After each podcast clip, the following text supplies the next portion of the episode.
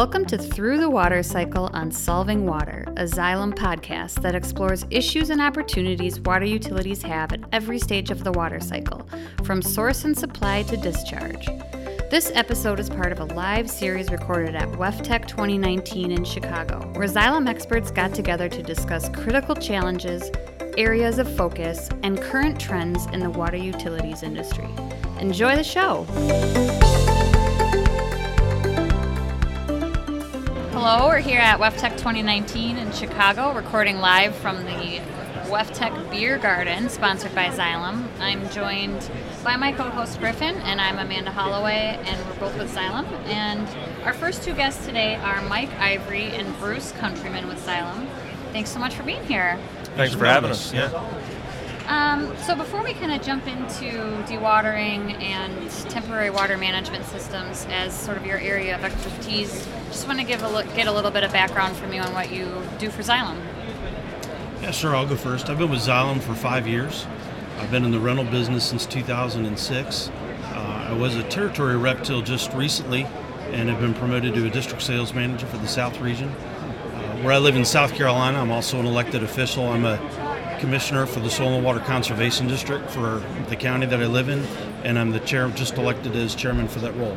Okay. Uh, it is a non-paid position to be part of the Soil and Water Conservation District, so it's another way that I can give back to my community is uh, volunteer time through our Watermark program. Fantastic. Yeah. And uh, my name is Mike Ivory. I'm a regional sales manager in the Northeast uh, for dewatering. I've been in that particular role for about three years. Um, prior to that, I had responsibilities for our submersible pump sales and rentals, as well as uh, I did some product management in the gas and oil fields. And I also did some direct sales as an outside sales rep, uh, working out of one of our branch locations. So, yeah, it's a little diverse background and, and interesting stuff. Right? So most people, when they think about dewatering rental solutions, they think about like emergency response, disaster relief. Um, but you know, what are other ways temporary water management systems are used? Yeah, sure. And you know, obviously, although emergency response is good for us, you know, we want to be ahead of that, right? That's a very reactive situation, and what we really want to do is be proactive in helping helping our customers plan for these events so that they're- they're prepared for when they do happen, and and that response time is really taken out of it, right? If, if we can set them up for success in advance of the problem, uh, that's really what's more beneficial for them. So that's the way we're going. Uh, but the second part of your question is, you know, what else is it that we do? And, and a lot of that work is is really around construction, and that's you know the construction of new wastewater treatment plants, new water plants, new lift stations, uh, new sewer lines, new water lines, even just commercial buildings where we have to, we have deep excavations and you encounter groundwater. You know, we help to manage all that. So while that emergency response piece is is, apt, is definitely a big part of the business, you know, the majority of what we do is quote unquote planned work for construction purposes. Right. One of the other things we were talking to somebody else within Xylem about is um, kind of the fire protection role with rental solutions and how that's kind of a relative unknown and it's trying we're trying to get more traction in that and kind of share that there are rental solutions around fire protection. Yeah. Let me yeah. let me let me Yeah, put some ahead. color on that. There's a Yeah. lot of opportunity. Uh, aging infrastructure, I know, is a, is a hot topic that we're going to talk about, but fire protection is also a hot topic because you have buildings that have been in place uh, for literally 50 years, 100 years, Right. 150 years, and they have a fire protection system. But that fire protection system was built in uh, 1950, 1960, 1970. Right. Uh, recently, I was part of a project where we set up a backup pump at a uh, industrial plant in South Carolina, where they had a fire pump that uh, it uh, it just came apart. The pump end uh, became you know mechanical failure happened. The engine was built the same year I was born, 1970. And uh, so we, we solved their, their temporary problem with a backup Godwin pump system to meet the requirements that the fire code has for that industrial plant. That's what kept the insurance company happy, right? Well, while we were there, we got to talking about a little bit about what they could do with their old system. They said, We know that the cost of upgrading this machinery would be X amount of dollars. They said, But what we'd really love to have is some type of controls on an old system. And I said, Well, I think I can help you with that. What are you looking for? And so at the end of the day, what they purchased from us was a set of uh, a PLC with controls that would tell them via email based on the cloud uh, what the fuel level was in the fuel tank for the pump, what the water level was for the storage tank, because it's a remote location. Mm-hmm. And the fire code requires that they have uh, access to 250,000 gallons of water to provide 2,000 gallons a minute for up to two hours. That's the insurance requirement. Okay. So they wanted to know what the water level was in the tank. They also wanted to know what the battery level was. They wanted to know when somebody tested the pump. So literally, we could take an antique like me that was put together 50 years ago and put controls to it so they could they could have some efficiency uh, control some peace of mind that that made uh, the functionality of their old system work because mm-hmm. this is life safety you can't i mean the pump just like disintegrated basically or there wasn't a bad event that no it was not a bad event like... it's just in time uh, just a failure of mechanical parts um, I mean, I have replacement parts at 50 years old, so so it's it's not uncommon when you when you have equipment like this. When you're talking about aging infrastructure, it's not just municipal. A fire yeah. pump is above ground. You see it all the time. In the municipal world, pipes are underground. It's out of mind, out of sight. You know, if you think of it in terms like this, we replace cars every two to four years. And in the midst of that, we yeah. do oil changes, we change the tires, probably the brakes, but then we like that upgrade. We stick a pipe in the ground and a pump in a wet well, and we expect it to work 40, 50 years without any type of issue, and it's that's just not the case. Mm-hmm. So temporary systems, uh, again, like t- to to Mike's point, uh, to to have a temporary system uh, planned work is great, but we're also the best at what we do because we're reactionary. We know how to react. We've put together contingency plans with our municipalities. They know what pump they need, the right selection uh, that they need in a moment's notice in the middle of the night, and uh, mm-hmm. that's part of what sets us apart from most of our competition out there. Mm-hmm. Yeah, and I, and I think, excuse me, just to add to what Bruce was saying, a lot of these temporary fire pump applications, we don't do enough of them. Uh, and, I, and I don't think the word's out enough that, that we can help in that type of commercial building space. But when you think about it, and, and I had a similar situation recently where you know, there was a backup diesel driven fire pump installed at this large residential community, and the backup pump went down. so, all, although their permanent system was operational, according to their fire code, they couldn't operate without the backup pump. Now, we're talking about a place with 2,000 residents living in it. And so, in the meantime, they had to call the local fire company and be paying the fire company to be sitting in the parking lot just in case there was a fire and oh, just in case their permanently installed system didn't work, that wow. the fire company would be there to back it up. So, you know, working through some of our distribution channels, we got turned on to this Uh, opportunity and went in, and you know, in a day and a half, we had a brand new brand new rental system in there. And I and I say rental, and I accentuate that for a reason is we really haven't said it yet about rental, right? So this is a temporary situation.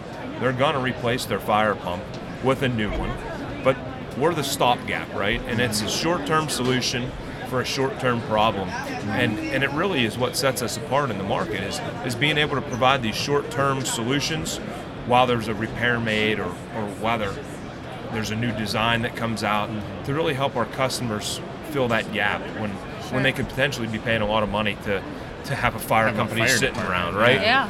Um, yeah. And, and it's not just in that industry. So, yeah. Well, in short term, it can be, you know, months, right? It can be a long. Yeah. Yeah. Yeah. Short term can be months. Right. Yes. right. Yep. And the other thing I think that, well, from what we would say sets you apart is um, we always hear you don't just rent products, you rent the expertise. You know, we are putting together these comprehensive kind of customized, whether it's a contingency plan or just like a plan for a more proactive approach that's part of the offering.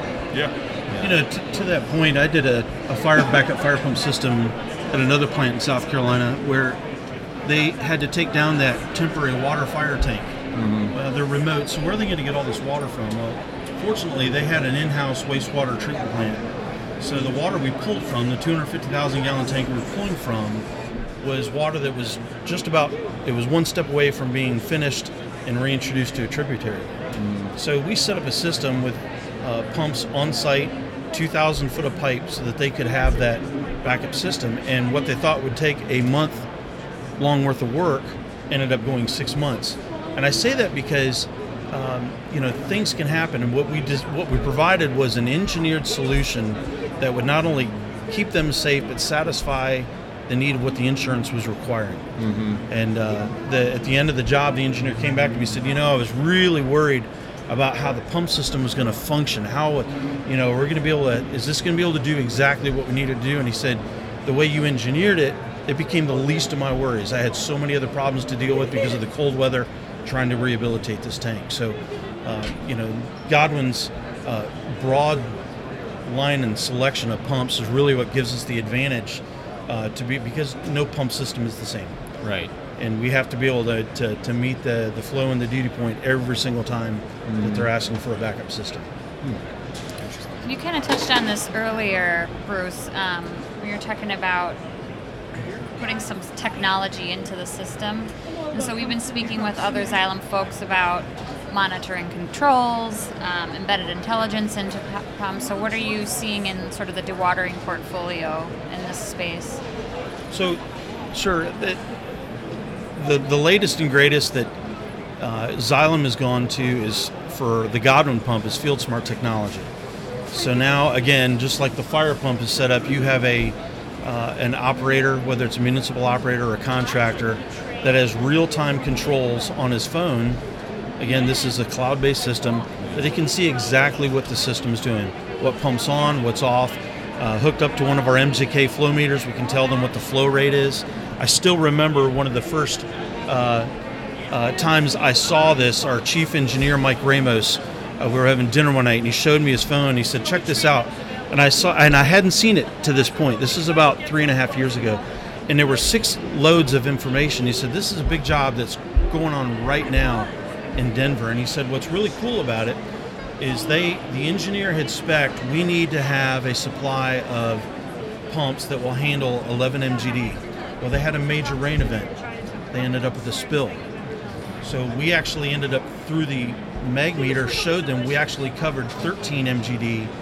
The engineer looked at that. Colorado's version of DHEC looked at it and said, you know what, this is a 500 year storm event. There will not be a fine because you could prove exactly wow. what your bypass was doing. That's and that cool. is the power that we have to be able to provide for our customers today. That's yeah, and you know, just to add on to what Bruce is talking about with this whole monitoring and controls uh, situation or, or application, you know, beyond the individual field smart technology that's available for each and every Godwin pump, uh, we also have some advanced monitoring and control systems in our portfolio as well that allow us to integrate multiple pumps of different types, whether they're electric driven, diesel driven, submersible, end suction pumps, uh, link them all together via Ethernet cables, monitor the whole system, and and even more beneficial for the end user or the customer is we can integrate that whole output to their existing SCADA system so that they can access what's going on. So not only are we monitoring the system, the contractor's monitoring the system, but the owner also has the ability to monitor the system as well. So it really gives everybody a peace of mind that you know the system's working as it should be. Sure. Yeah. Want to hear more about how we solve water? Check out the Bell and Gossett podcast in the Solving Water feed. Host Kyle Del Piano of Xylem talks with industry thought leaders about today's issues in commercial building systems, including DOE regulations, HVAC efficiency, hydronic systems, plumbing, education, and more. Stream episodes of the Bell and Gossett podcast wherever you listen to Solving Water. we still just talk about this as these are rental solutions. How do you kind of talk to potential customers or just people that you meet about the benefits of renting versus buying? Are there situations where there's a clear or like when do you know when to rent? I mean, obviously the, the construction it's pretty straightforward, Sometimes, right? You need something yeah. to fill the gap, sure. but you know what I mean. Yeah, well, I, I mean, I, I'll give my take on it, and then you can put your two cents in on it the, the, whole rent versus buy is, you know, it's really an age-old question. What we uh, really work on is, uh, you know, what makes sense for you. And when we look at contractors, right, they um, they typically when they grow their own businesses, they'll buy but that really never affects the rental business because we're they're growing and we're growing with them. Okay. So you know, you, people used to worry, oh, I don't know, do we really want to sell a product because then we're not going to be able to rent it? Most often the time, the answer is yes. You know, well, they're going to buy something, but they're still going to need to rent because they're growing and they're buying because they're growing. Uh, so that's one piece of it. Um, the other piece of it is some of these applications that we get into. When you're talking about a 120 or a 350 million gallon a day bypass at a wastewater treatment plant for an upgrade, or even for whatever they're doing, most often it's an upgrade. You know, most people don't need the equipment, need to own that equipment. You know, those jobs come up you know, once every two, three years. Sure. You know, and how viable is it for any contractor or any municipal owner to own that type of equipment? And I'm not just talking about the, the pumps, right? It's everything that goes with it the pipes, the gaskets, the nuts, the bolts, the elbows, the valves, all, all the stuff that plays into it. Just doesn't make sense for people to own that stuff. So that's really when the rent versus buy proposition makes sense is these really immense jobs that, you know, I don't know that, that these contractors really need to invest their money there. There's better things that they can be spending on, stuff that they can use every day of the every day of the year, right? Right. Uh, so, so that helps out helps them out a lot there. I guess I guess for my two cents, I would say that you know if you, when you look at the general rental industry as a whole, it is now a seventy billion dollar a year business, and to mitigate the cost of ownership, many contractors, municipalities, uh, they are they would rather rent than buy because they don't have to. They're mitigating the cost of maintaining that piece of equipment. They don't have to worry. We take the worry out of it when they rent the equipment from us. But then you have uh, some organizations like a mine that will look at a pump and say, "Well, we're going to need this for a couple of years. So what's the what's the turnover and the cost of ownership?" So we'll sit down and do the math with them and say, "When does it make sense to buy that piece of equipment as opposed to renting it?" Uh, and then they get to make a, a safe, calculated decision based on what uh, capital they would have to spend or whether it just needs to be an operational cost. But we work through that process with them every time. That's part of the, I guess, the expertise provided, right? Too. Um, Do you see that out in the market? People are still just assuming that they're just getting products to rent, or is it becoming more of an expectation that you get the full scale solutions, or is that still kind of a rarity? I, I think, you know, specific to our industry and, and, and Xylem as a whole, I mean, the, the customers that we deal with pretty much know that they're getting a solution mm-hmm. from us. Now, are there other providers in the market that they're just getting a product from? Yeah. I like to think, yeah. Yeah. Right? And obviously, I, I should think, yeah, right? I, I think that we work for a great company and we have the best product and service. But I mean, our customers, we get the feedback all the time. You know, we're willing to work with you and maybe pay a little more to work with you because we know the solution's going to work. Um, so, yeah, I, I would say they come to us for, for a solution rather than, than for just a product. Right. Yeah. Right. And I would say that's a key differentiator. I Yeah, for imagine. sure. Yeah. Absolutely. So what's next? What are you seeing next coming for temporary water management? I mean, is it really just the continued advancement of this field smart technology, or is it are there other things that you're seeing coming down the pipeline? No, I, I think that definitely the technology piece. I mean, let's not be naive here and think that we're going to start going backwards at some point. I mean, technology is where we're headed. Uh, so we need to be more innovative in the design of our products and our solutions. Uh, one of the things that I wanted to say earlier, and you just reminded me, was this whole uh, remote monitoring and control piece from a technology standpoint. What type of cost savings that's given to our customers on large projects? You know, a lot of these large rental jobs we'll do, specifically in the in the wastewater market. Uh, if we're doing a bypass of a system, a lot of the design engineers are saying, "Hey, this system needs to be monitored 24/7 because we can't have a spill, right?" So traditionally, what that meant is that the contractor either had to provide their own people, or they'd sub it out to us or somebody else to have actual bodies on the ground, Right. 24 hours a day, just sitting there watching the pump pump, right? In case there was a problem, Sure. they could react. You know, now with this remote monitoring and control piece, we can look at most of that without having a body on the ground. Um, most of the design engineers and owners have started to accept that as an okay solution or an acceptable solution to that to that maintenance or, or you know pump watch, if you will, type of person, which is great. But what it really means is it allows those contractors to bid a job much more aggressively because they don't have to pay a man to do this, right? Mm-hmm. The cost of renting that solution from us versus paying a person to do it, it it's not even comparable, right? Yeah. So it really gives them a competitive advantage uh, to go that route. And there's also a safety piece of it too that I don't think we talk about enough, where, you know, there's some remote locations, some dangerous locations we work in at times that you have can have a guy sitting out there her, or a woman could be in potential danger or you know could be at risk if something were to happen where now we can do it you know hands off and then figure out how to respond so there's definitely a safety piece of it too that i don't think we talk about enough That's true, and I want to I want to take this a little bit different direction if I can. Uh, I was speaking yesterday with a lady that works with the. She's out of the uh, Washington D.C. and she works with the EPA. And her, I asked her, "What do you do?" And she said, "Well, one of my goals is to work with municipalities to get the right kind of funding they need." And of course, that opened up the doors for a huge conversation because when we look at assisting our communities uh, that particularly rural water communities, they do not have the funding uh, tax base of a larger community. Industry moves away, they have aging infrastructure. How do they deal with that? So, you know, how can technology help help with that? Well, again, ever since, uh, particularly since 2008, we've seen a huge change in how workforce is used, not just with us, not just with the municipalities, but even the contractors.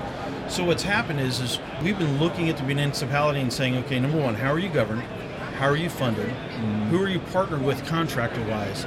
And then we come alongside and, and become that strategic partner with the contractor to say, together we can come together and solve this problem with you. And then through the technology, they have that peace of mind. Uh, you know, th- there was a, uh, uh, for, for years uh, in the business, you would say, well, how are we going to do the bypass? Well, municipality says, well, we don't want to mess with that. That's means and methods. We'll leave that up to the contractor. And that's changing. The, the bid specs for a project is not as ambiguous, ambiguous as it used to be because they want to, they again, they want to mitigate that risk and control those efforts around their project to keep people safe. That's kind of, I mean, this is kind of a tangent, but we work on the in the residential market too. We help there, and we see a lot of the need for rural water, like just water wells or just these smaller neighborhoods that just don't have access to clean water. It's a huge issue everywhere. You guys saw that watermark video Yeah. at the Yeah, dinner oh, the yeah. other night. Right. It was their recent project they did Yeah. there. Yeah. It's pretty cool. Well, I tell you, it, it I've had conversations with some of our rural water operators, Yeah. And you want to talk about somebody that'll get emotional. I've talked to old men that are you know 20 years older than me and say, "Well, what do you?" Literally, I'll just say, "What's going on? What are you struggling with?" And sometimes literally get tears in their eyes because they're like, "We are so strapped." Based on who's making the decisions and what funding we have to get things done, who, how can I help you? Who do we talk to? And well, here's our engineer. And so then we go and we put proposals together to help those guys out. Um, you know, there's a vast difference in municipalities between ones that are run by elected officials, and I say that with a smile on my face because I am one, and, and utilities that are run by, say, appointed commissioners that are in the business of handling water and wastewater. They have the technical knowledge and Yeah. aptitude to be able to do that. You'll never see a an elected official, say of a county council. Uh, well, let me put, put it this way: you'll always see them with their picture taken next to a fire truck, a police car, an ambulance. That's sexy. An SSO, you're never gonna. That's bad PR. They're just not going to be out there for that. So it's a challenge uh, to understand how they're how they're governed, how they're funded. Uh, but we work through those solutions with, uh, again, our expertise, the technology we provide, and it pushes them ahead of the game. That makes sense. You talked a little bit about your watermark background. Have you worked in any projects, notable projects or anything? Sure, we all have. Yeah. Uh, there's just, and there, pick one. I mean, there, Yeah. Too There- many to count. there are. There's so many challenges and opportunities for us to uh, to be involved in uh, giving back to the community, and it's important for us. This, when when you talk to the guys, you know, and I'm a I'm, I'm a sales guy. Okay, so sales guys look at jobs differently, but we're we're not just in this to make money for ourselves. If you're not passionate about this business and serving your community, you're in the wrong business. Well, how can you not be when it comes to water? Absolutely. Well, and especially when, especially for you guys, you're out there, you see the need and you see the issues that are out there. I mean, it's hard to not feel something for that. pressure. Yeah. It's a strong statement to say you have this problem. I have a solution. I can help you. With That that too. You have, you can also provide a solution. That's gotta that's gotta feel good. Cool. Yeah, it does, and that's you know that's really the, the direction that, that we're going as a, as a company in whole, right? Is you know we have these great products and solutions for problems, right? But getting back to what I opened the conversation with was how do we be proactive and go partner with these communities, whether they're small rural struggling communities or large metropolitan areas, to to really help the future, right? Because you know what it is it, and by 20 in tw- the next 20 years, there's what one and a half billion people will be at a, a, a water problem, right? Or, or a scare, water scarcity problem, Right. something to those effects. So, I mean, if, when you think about that, it's really staggering, and, and to think that we can, we have an opportunity to help solve that problem. You know, it, it motivates you to get out of bed every morning. That's for sure. Right. Can't think of a better uh, comment to end this on. I just Yeah. want to thank you both for coming. Um, and we always kind of sign off with a little cheers and a little beer review if you have. Uh, Cheers. Cheers. cheers. Because I don't know if we mentioned in this episode, but this is Yeah, water reuse beer. Right. Yeah. Yeah, yeah. You couldn't tell. I mean, it tastes just like the real thing. yeah. Thanks, guys. Well, thanks Thank for you. joining us. Thanks for having us.